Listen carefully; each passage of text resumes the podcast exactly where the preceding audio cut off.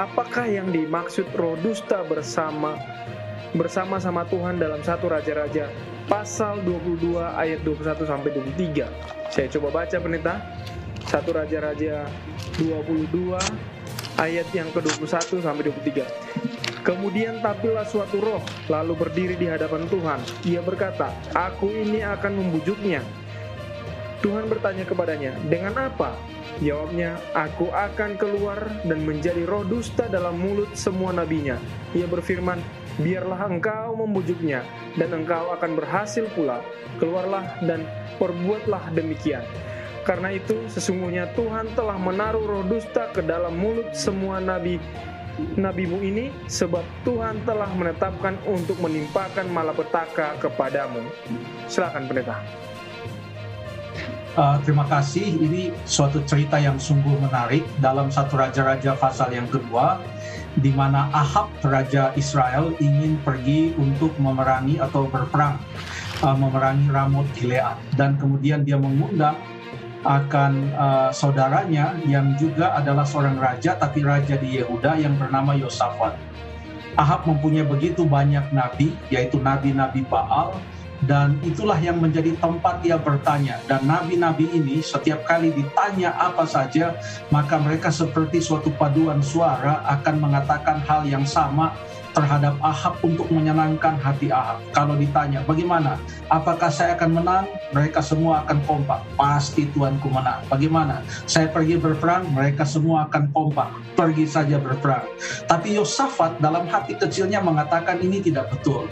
Lalu kemudian ia tanya di dalam ayat yang ketujuh, Yosafat bertanya. Tetapi Yosafat bertanya, tidak adakah lagi di sini seorang nabi Tuhan supaya dengan perantaraannya kita dapat meminta petunjuk Lalu Raja Israel berkata, masih ada seorang lagi, ini ayat yang ke-8, ini cukup uh, uh, uh, lucu jawabannya, uh, masih ada seorang lagi yang dengan perantaraannya dapat diminta petunjuk Tuhan, tapi aku membenci dia.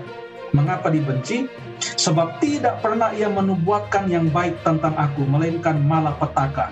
Orang itu ialah Mika bin Yimla jadi tidak pernah Mika diundang untuk ditanya karena setiap kali ditanya pasti yang dia jawab adalah semua yang bertentangan dengan kemauan dari Ahab. Dia selalu menubuatkan malapetaka. Mengapa? Karena memang Ahab hidup menyembah Baal, dia tidak menyembah Tuhan, dia jauh dari Tuhan, dia murtad. Itulah sebabnya Mika Nabi Tuhan ini selalu bernubuat menentang perbuatan Ahab. Dan pada waktu Mika ini dipanggil untuk ditanya oleh Ahab dan juga Yosafat, apa apakah mereka harus maju berperang atau tidak, maka Mika dengan terang-terangan mengatakan uh, sebenarnya dia jawab dengan sinis pertama kali dalam ayat yang ke-15 pada waktu raja bertanya kepadanya saya baca saja Mika apakah kami boleh pergi berperang melawan Ramot Gilead atau kami membatalkannya lalu jawab Mika kepada raja Ahab Majulah dan engkau akan beruntung sebab Tuhan akan menyerahkannya ke dalam tangan raja. Ayat 16. Tapi raja berkata kepadanya, sampai berapa kali aku menyuruh engkau bersumpah supaya engkau mengatakan kepadaku tidak lain daripada kebenaran nama Tuhan. Mika menyindir seakan-akan mengikuti alur jawaban dari nabi-nabi palsu. Dia katakan maju saja. Sebenarnya dia berbicara dengan sinis. Pada waktu Ahab katakan, katakan yang sebenarnya. Maka Mika mengatakan yang sebenarnya dalam ayat yang ke-17 telah kulihat seluruh Israel tercerai-berai di gunung-gunung dan lain sebagainya. Artinya mereka atau kamu, Raja Ahab dan semua tentara Israel akan kalah. Lalu kemudian ayat yang ke-19. Ini masuk kepada jawaban pertanyaan kita ayat yang ke-19 Mika berkata sebab itu dengarkanlah firman Tuhan. Aku telah melihat. Artinya dia mendapatkan penglihatan. Jadi ayat-ayat sesudah ini sampai ayat yang ke-23 adalah Mika sedang menggambarkan suatu penglihatan yang dilihatnya yang Tuhan berikan kepadanya tentang apa yang akan terjadi kepada orang-orang Israel dan raja mereka Ahab. Ia katakan aku telah melihat Tuhan sedang duduk di atas taktanya dan segenap tentara sorga berdiri di depannya, di sebelah kanannya dan di sebelah kirinya. Dan Tuhan berfirman, siapakah yang akan membujuk Ahab untuk maju berperang supaya ia tewas di Ramot Gilead? Lalu kemudian ayat 21, tampillah suatu roh. Apa yang dimaksudkan dengan roh? Karena nabi itu adalah seorang yang dikuasai oleh roh untuk bernubuat maka kalau disebut tampillah suatu roh ini artinya seorang yang berfungsi sebagai nabi yang berkata dan menjadi roh dusta dan uh, membawakan kata-kata dusta dalam ayat yang ke-22 jawabnya. Aku akan keluar dan menjadi roh dusta dalam mulut semua nabinya Siapa roh ini kalau begitu? Hanya ada dua sumbernya. Kalau uh, nabi yang benar tentu dikuasai oleh roh Tuhan. Tapi kalau nabi yang tidak benar, nabi yang palsu tentu akan dikuasai oleh roh palsu atau roh jahat atau roh setan. Siapa roh ini? Siapakah roh yang akan membawa dusta dalam mulut semua nabi-nabi itu?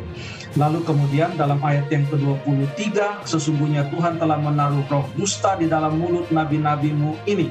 Dan Tuhan telah menetapkan untuk menimpakan malapetaka kepadamu. Apakah Tuhan yang membuat orang nabi-nabi itu berdusta?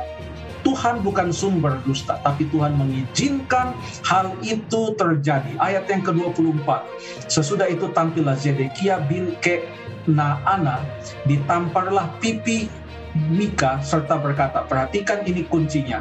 Mana boleh roh Tuhan pindah daripadaku dan berbicara kepadamu?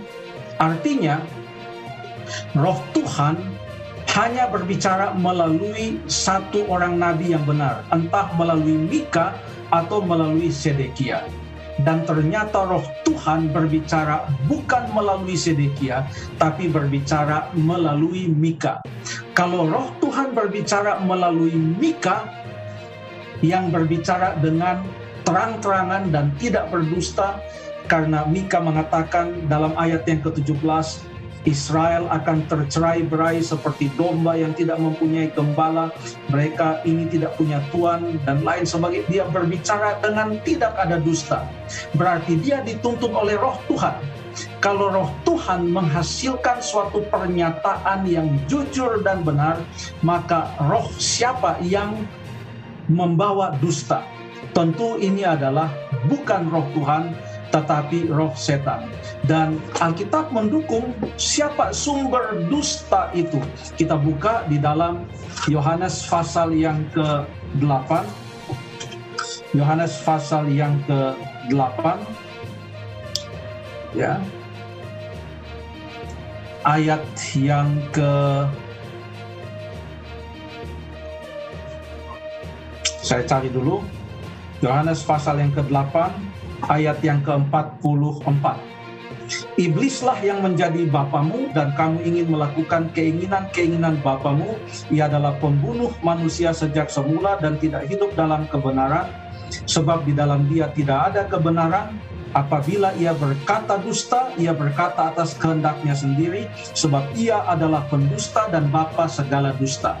Jadi Tuhan tidak mengeluarkan dusta pada waktu Tuhan, roh Tuhan berbicara kepada Mika dalam satu Raja-Raja 22, maka yang Tuhan nyatakan adalah kebenaran bahwa Ahab akan kalah.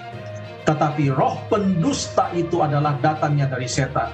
Pada waktu ia berbicara melalui Sedekia dan nabi-nabi palsu lainnya, roh pendusta itu mengatakan, Tuanku akan menang. Tetapi ternyata Ahab kalah dalam pertempuran. Jadi roh dusta di sini adalah roh setan. Terima kasih.